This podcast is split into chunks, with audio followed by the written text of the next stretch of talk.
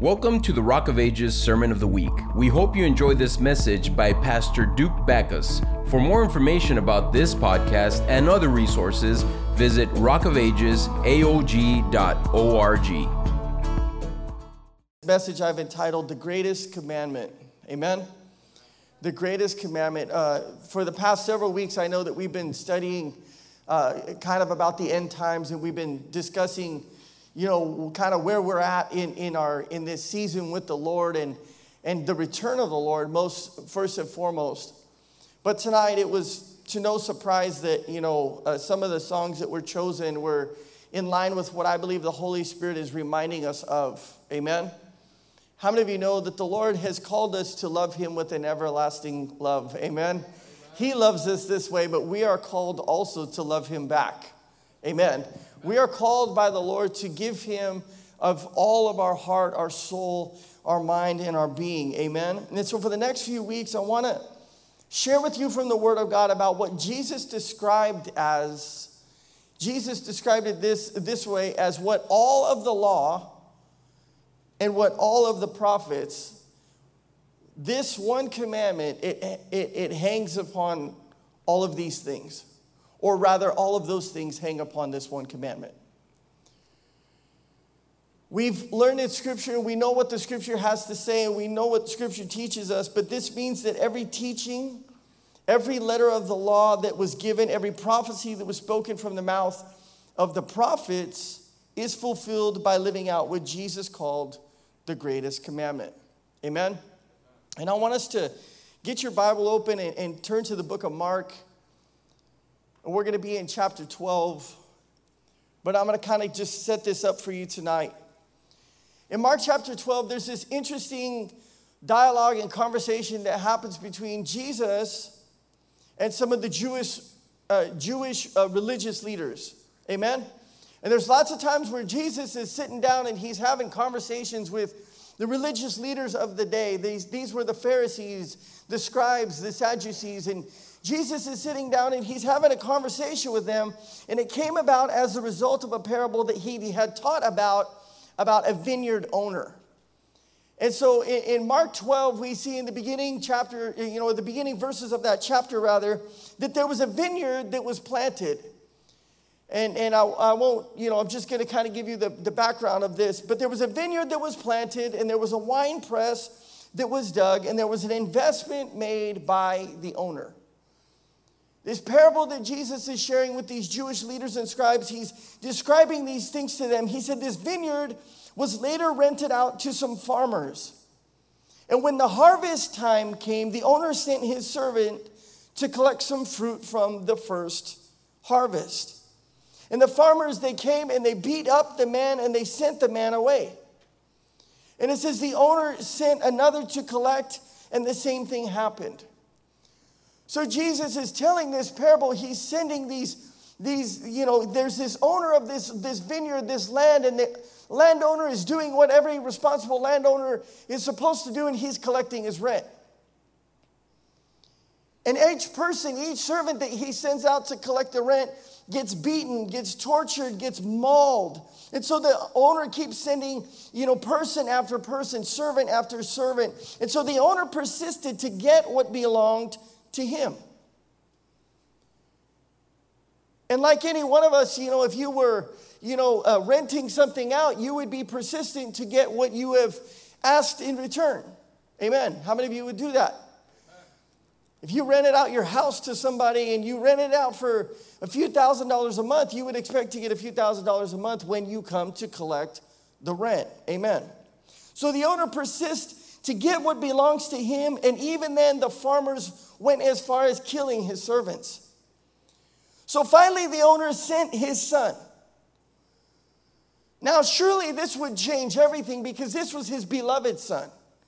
It wasn't just any son, it was his beloved son. He sent his son believing and thinking and hoping that if he sent his son, somebody that was close to him, these people that were renting from him, they would understand this and they would be merciful and they would take give to the son what is owed to the son. But guess what? They killed him too.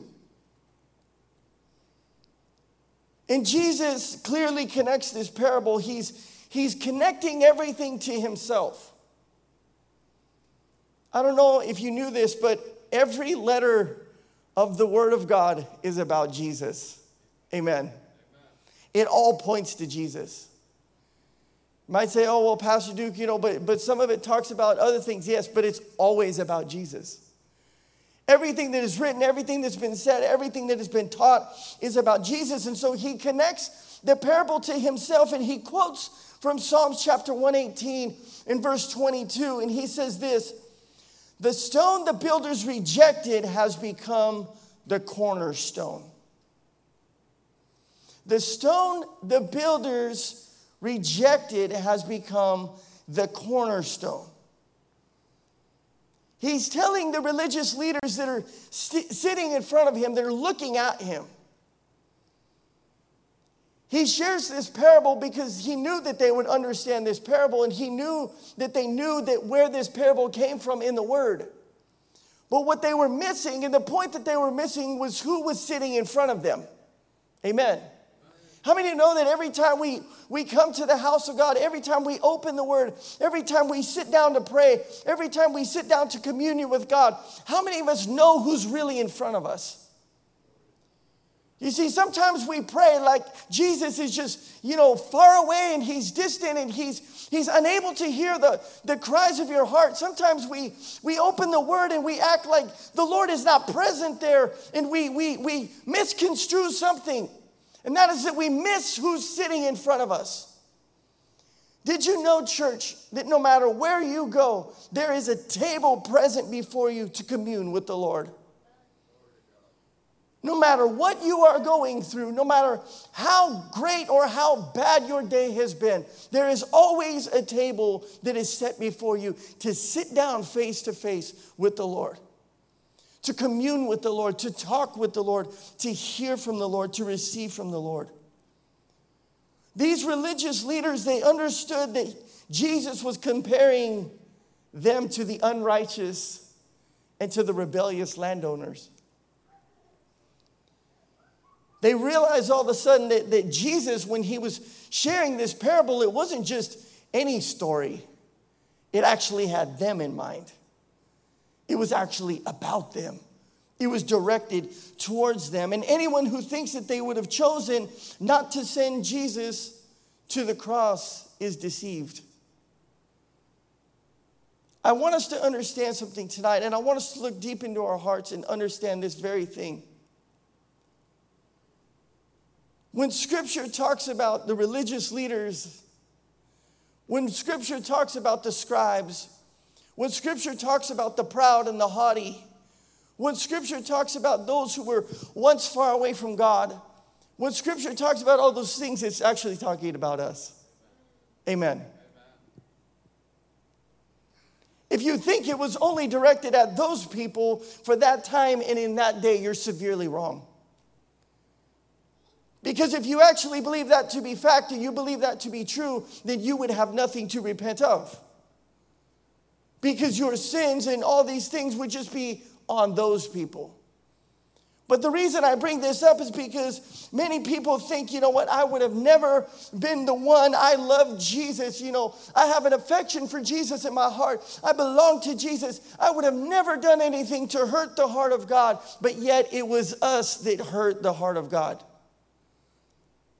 It was you and me, church, that He went to the cross for. It was our sins. It was our judgment of one another. It was our unforgiveness towards one another. It was our wickedness in our hearts. It was all of these things.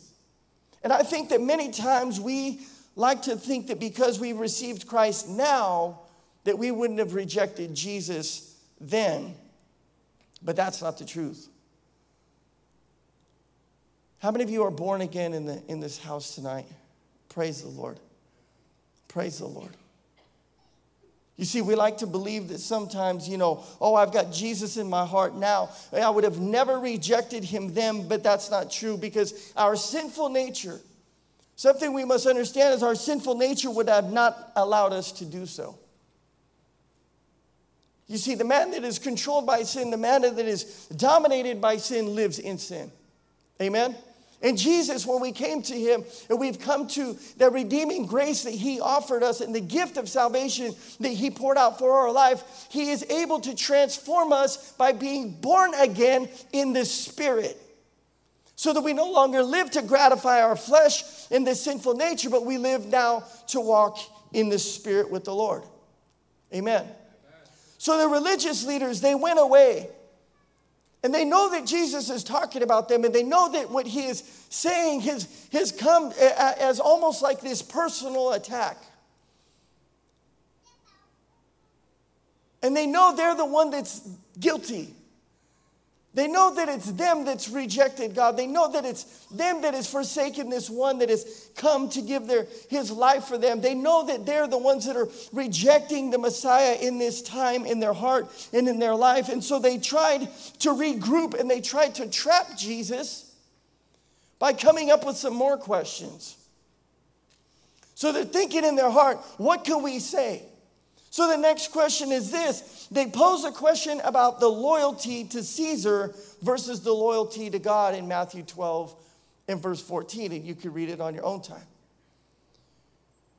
And then they pose another question. The second question focused on eternal life or life after death. And Jesus, in this moment, he answers both questions in ways that exposed their deceptive hearts in a way that exposed something that was inside of their heart and inside of their life. And so finally, one scribe recognized that Jesus couldn't be tricked. They recognize in this moment they, they, they can't pin him down. They're trying to pin him down. They're trying to get him to say something that doesn't line up with the word. They're trying to catch him in the act, per se. They're trying to find something to incriminate Jesus so instead, he says, You know what? I'm going to ask a genuine and true and sincere question. And the question that he asked was this He wanted to know what commandment was the first and the most important of all. Which commandment would be the one that is the most important of all of the commandments? And so, to answer this, Jesus quotes from two Old Testament passages found in Deuteronomy 6 and Leviticus 19. And he says this, and, and if you're in Mark chapter 12, let's look at verse 29. The most important one, answered Jesus, is this Hear, O Israel, the Lord our God, the Lord is one. He says, Love the Lord your God with all your heart and with all your soul, and with all your mind, and with all your strength.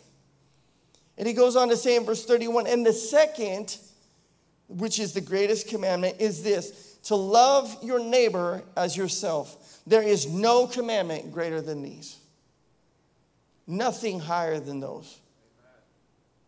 Let's pray for the word tonight. Lord Jesus, we just thank you. And Father, I just pray, Lord, that you would speak, Lord, just powerfully to our hearts tonight, Lord. And Holy Spirit, we just give you this, this time to teach us, to speak to our hearts, and to reveal your truth to us, Father. And I pray before the night's over, God, that we would have encountered your spirit, your presence, Lord, through your holy word, God. And most of all, Father, I pray that we would experience the power of your love. In Jesus' name we pray. Amen.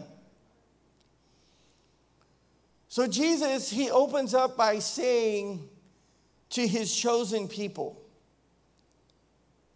Jesus is talking to his chosen. Did you know that?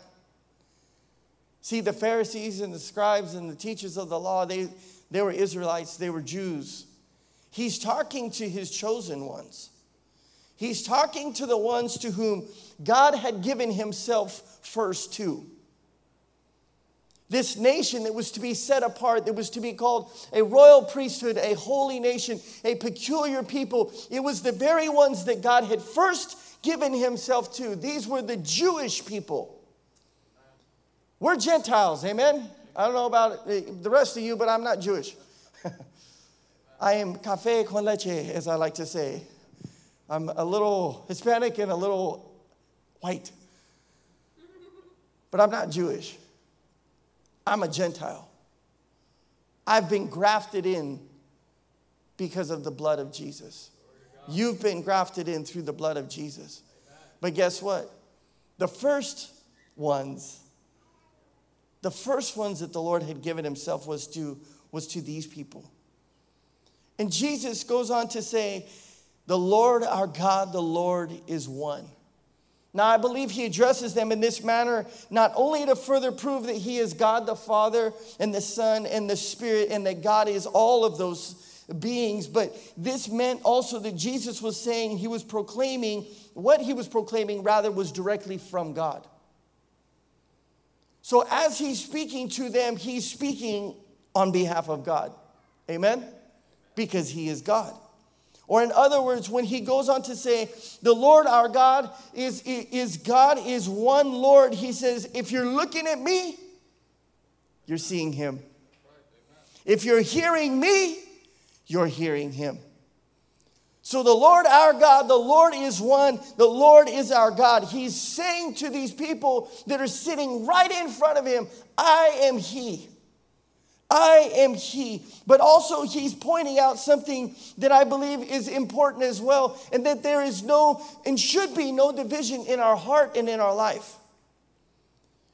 What does this mean? That means that tonight, you know, we're, we're learning about Jesus and we're learning about the love of God. But here's the deal the Lord is looking for people that have no division or they have an undivided heart that loves Him. You see, for those of us that are, that are married and those of us that are, you know, in a relationship with, our, with a covenant spouse, you can have a divided heart and still be married. And all the married people said, Amen. Help me out here, please. Jeez. Just because your spouse might not be sitting next to you, you better, you better agree with what I'm saying. Why? Because you solely gave yourself to that person. And if you have a divided heart, then all of a sudden there is a covenant that is broken. There's a fracture in the foundation of that relationship that will never last. Jesus is looking for people in this day and in this hour that have an undivided heart towards Him. That means that every part of their being is all in. Amen? And it starts first with their heart. From our heart to our soul, our words to our actions, and from our whole being, it must belong to the Lord. You see, only a loving God who loves us unconditionally could command from his creation to love him back. Amen? Only a God that loves you in the most beautiful, most, most awesome way. Did you know that the love of God is endless? Like, think about that just for a second. Everything that you know and experience in this world is temporal, it doesn't last, right? We're mortal, we're finite beings. We don't last here on earth. We, we don't last forever. The words that we say don't last. They, they fall to the ground and die. But the word of God, the, what God has said concerning your life, how the Lord thinks of us, and the love that the Lord pours out upon our life, it's everlasting. It will outlast the, the, the, this world. It will outlast the, the, the test of time because the Lord is everlasting. He's eternal. And so what he offers us is always available. Amen. The love that the Lord has for your life is always available at all times. And so this audience that Jesus is, is speaking to, they were the ones that rejected him. They were the ones that rejected God. For centuries, if you remember about the Israelites, for centuries they were the ones that had forsaken God. See, God never forsook them. Amen? He never had forsaken them, but for centuries they had forsaken the one true God. They built idols to replace their God. When, when Moses went up to Mount Sinai, they, they had a great idea to build a golden calf. Said, let's worship that. They found themselves going from, from I, I, I, idol worship to idolatry to, to giving themselves to pagan gods, even at times because they were too impatient to, to love this God that wholly loved them. They wanted things on their time, they wanted things on their demand, they wanted things in a certain way, and so they did things by their own merits and by their own way. Scripture talks about the Israelites and talks about the people of God that had become as an adulterous woman who cheated on her husband in the eyes of God. They had forsaken their first love. They had forsaken the one who had given everything to them. They had built towers to reach God, and then they complained of what God did or didn't do. Jesus is talking to these people. And the only route for them back to fulfilling what God wanted for them, to answer their question, the only way, the only way that they could do anything that would be somehow pleasing to God, it wasn't from perfection through action like they thought it was. You see, the Pharisees and the religious leaders, they were really good at, at setting up all kinds of legalities and rules and laws and things to get people to have to jump through hoop after hoop after hoop to get to God. But when Jesus came, he tears all of these things down. He tears all of these things down because the cross became the access point to which we would access God.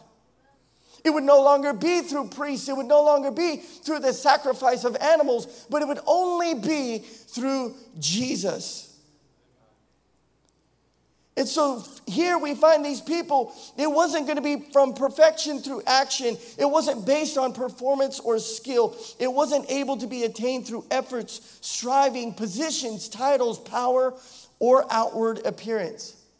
But it was actually the opposite of doing for ourselves. It was the opposite of measuring up to a divine standard on our own.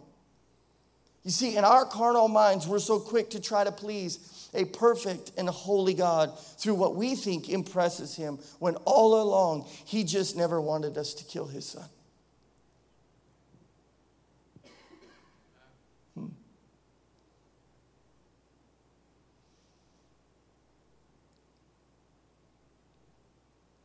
When all along the sacrifice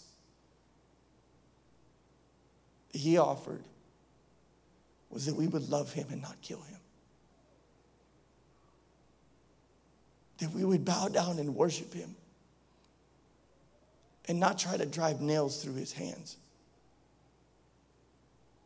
That the gift that he was giving us, church, would be the best thing that we could ever, ever attain in this life and in this world. But more than that, he wanted us to love his son. He never wanted us to reject what was most precious to him his perfect, sinless son, Jesus Christ. But see, that's what our sin and our cruelty and the hardness of heart, that's what it does towards God's beloved son. This is what happens when we reject unconditional love. It causes us to run from what's been running towards us all along, and that is the love of God. That is the very love of God.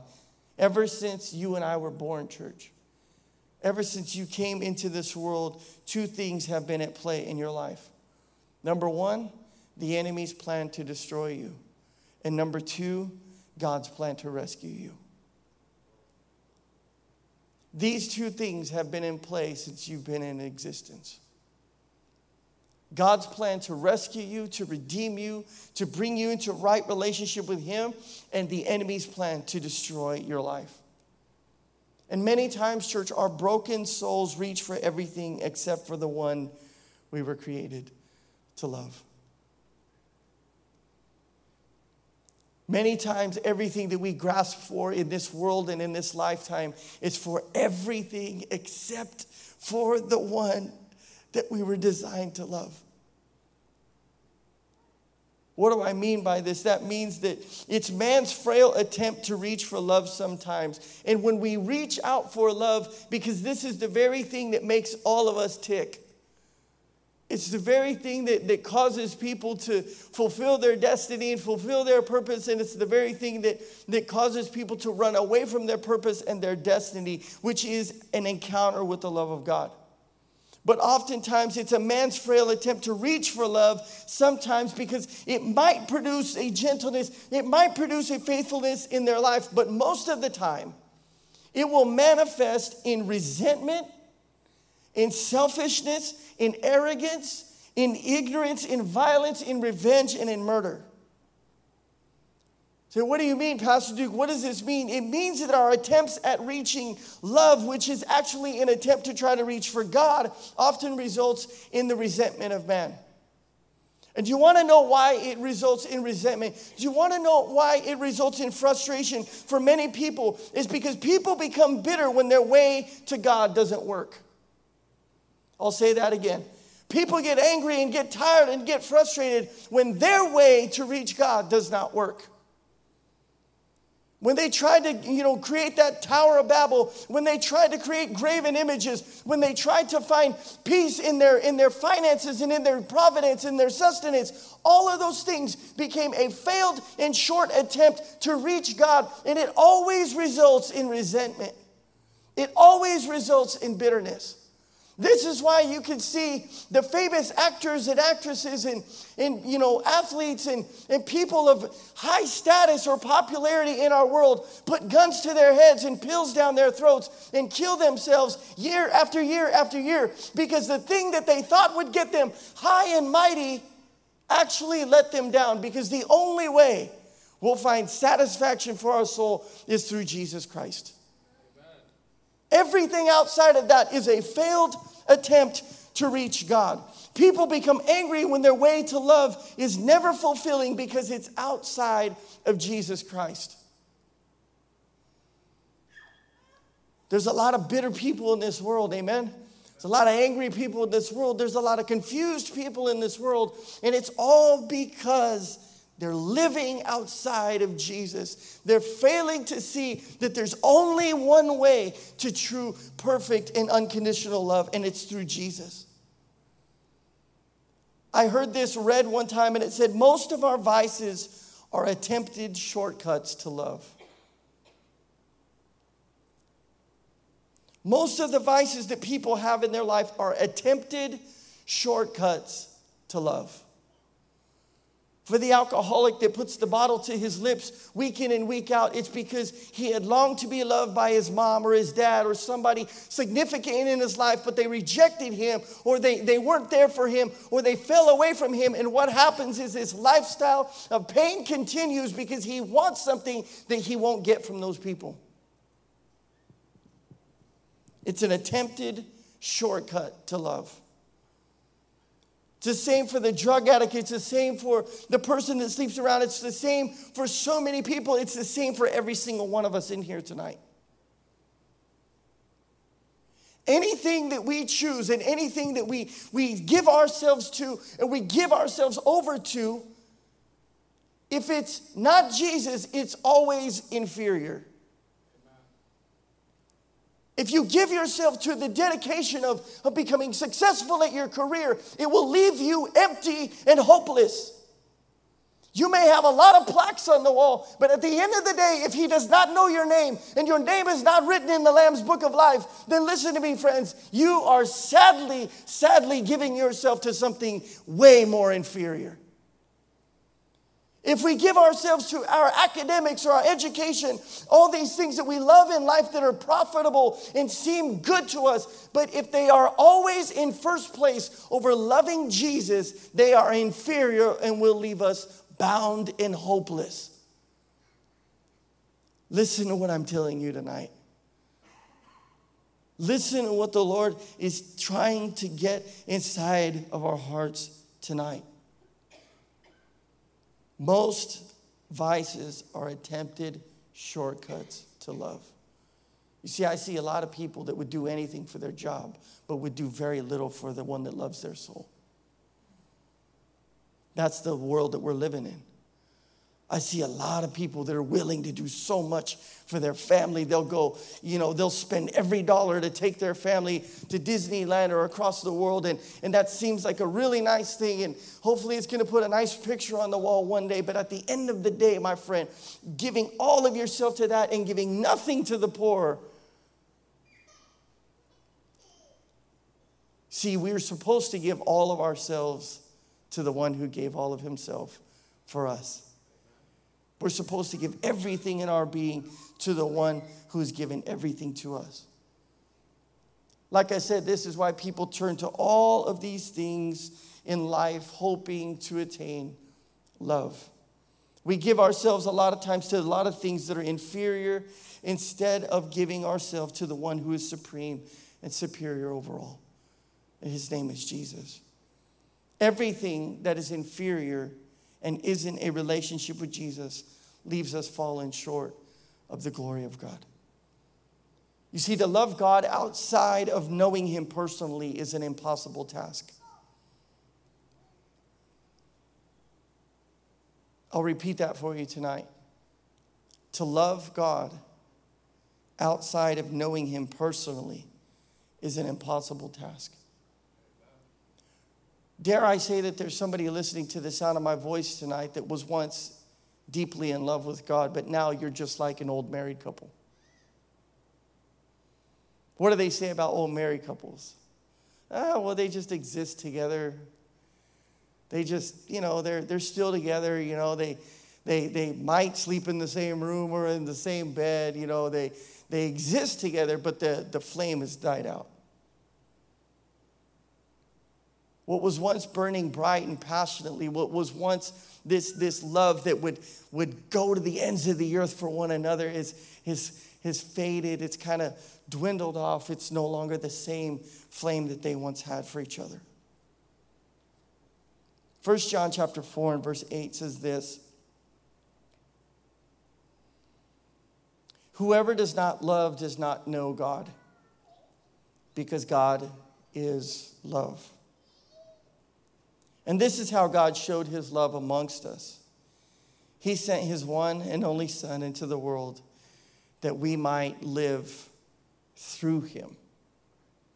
He goes on to say in verse 10 this is love, not that we loved God, but that he loved us and he sent his Son as an atoning sacrifice for our sins. First John chapter 4 and verse 19 says this We love because what? He first loves us. Read it one more time. We love because he first loved us.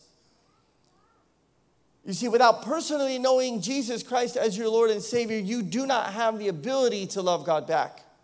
This is what the scripture is teaching us. And if the greatest command is to love Him with all of our heart, our soul, our mind, and our strength, then we first have to know Him who loves us. That means that we have first have to have submitted all of our being, all of our life, everything to the Lord so that we can know how to love Him back. Because until we give ourselves fully to Jesus, we do not have or possess the ability to love God the way that He is asking us to love Him. Amen? And so loving God is impossible without first living through his son, Jesus Christ. This is what the scripture is pointing out. It says, He sent His one and only Son into the world that we might live through Him. And you could probably put any word in that place of live. You could say, we, He sent His only Son into this world so that we might love through Him, so that we might be peaceful through Him, so that we might forgive through Him. Amen. Because all of those things that he is asking us to do are impossible without him. John chapter 15, I should, you should know this chapter by heart. But Jesus clearly tells us, He says, If you abide in me, I will abide in you. That is, if you remain in me, I will remain in you, and you will produce much fruit. Amen. But He goes on further to say, Because apart from me, you can do nothing. Apart from me, you can do nothing. You cannot love God unless you are living through Him. Amen. And so, loving God cannot happen unless you know the Son, Jesus Christ. Loving God is not attainable until we first accept the gift of salvation through Jesus Christ. What is that gift? That is Jesus Christ became the atoning sacrifice for our sins. The word atone means to, to, to get it paid for. That means that we owed a debt, but now there was an atonement. There was something that was paid on our behalf so that we no longer have to be under the penalty or the weight of sin, but now we can know the Lord because the penalty was given for us. It's accepting and receiving that Jesus gave his life upon the cross for every deed, every dark eh, thought of wickedness, every deception, everything you know that the enemy once held against us. He gave it and he gave his life for the debts that were held against you and me to redeem us ultimately from the penalty that we deserved. To redeem us from the penalty that we deserved. To redeem you from the penalty you deserved.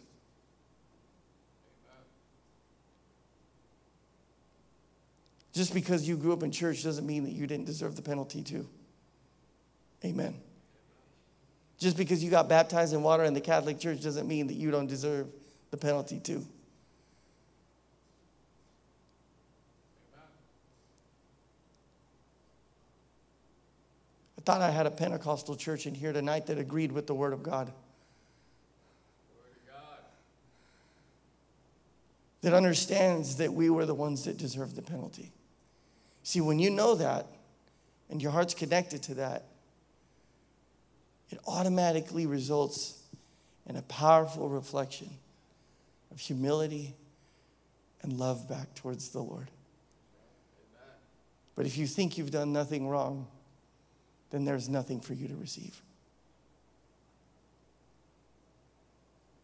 See, the gift is for those that understand that they deserve the penalty. The design of the Lord has always been for His creation, for you and me to live in right relationship with Him. This was the design of the Lord since the very beginning. It was never to separate us from God because of our sins. But because of sin, God sent His one and only Son to bridge the gap between us and His holiness and His perfection. That's the perfect picture of love. Think about it. To give His best, which is His Son, to those who deserve the worst which is the penalty for our sins. Imagine somebody giving you the best of what they have for the worst of what you are. See, if that doesn't make you tremble before the Lord, then I don't know what will. Imagine a holy, perfect God that knows every faculty of our being, every thought that you've ever had, every deed that you've ever done. He's heard every word that we've said, everything that has flown out of our, our, our mouth. He's, he's heard every thought in our mind. Imagine Him giving the best for you for all of the worst that you've been and the worst that you've done.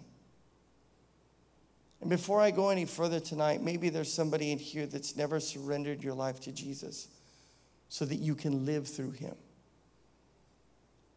You see, there's a big difference between being asked to simply fulfill the commands of, of the Bible and actually being able to do it. Like I said, you can't love Him unless you've received Him.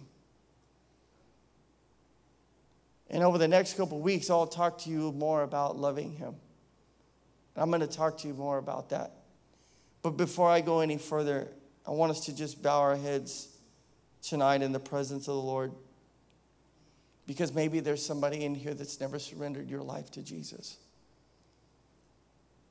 You've been listening to my voice tonight, and that is that you've tried living through yourself, you've tried living through your ways. You've tried living in a way that, you know, maybe it was because of your action or your strength or, you know, all those things, but you've always fallen short. You've always never measured up in some way and you've remained hopeless. You've remained discouraged. You've remained, you know, tired. And in all your goodness and all your good deeds, I have to remind you what the scripture says about those things. Isaiah 64 tells us that every work that we have done, every deed that we have done, it's like a filthy rag to God. In other words, it doesn't measure up, it's not pure, it can't come from a pure place. So, as much as we might want to try to impress God somehow by the things that we do because we serve in a ministry or, or you know, we, we've done good things and we think that, you know, we're fulfilling and somehow pleasing to God, we cannot even behave good. We cannot love God. We cannot inherit eternal life outside of receiving first the gift of Jesus Christ. The content of that word love, it, it, you know, is this it's given fully and exclusively in the death of Jesus on the cross. I want you to hear me tonight. The content of the word love is given fully and exclusively in the death of Jesus on the cross. And apart from that specific narrative image, that term has no meaning. Think about that. And so the beauty of the gospel is this is instead of us trying to reach him, God sent his son to reach us. Amen. God sent his son to reach you. The Holy Spirit tonight is screaming at the heart of somebody because he sent his son to reach you. He sent his son to reach me.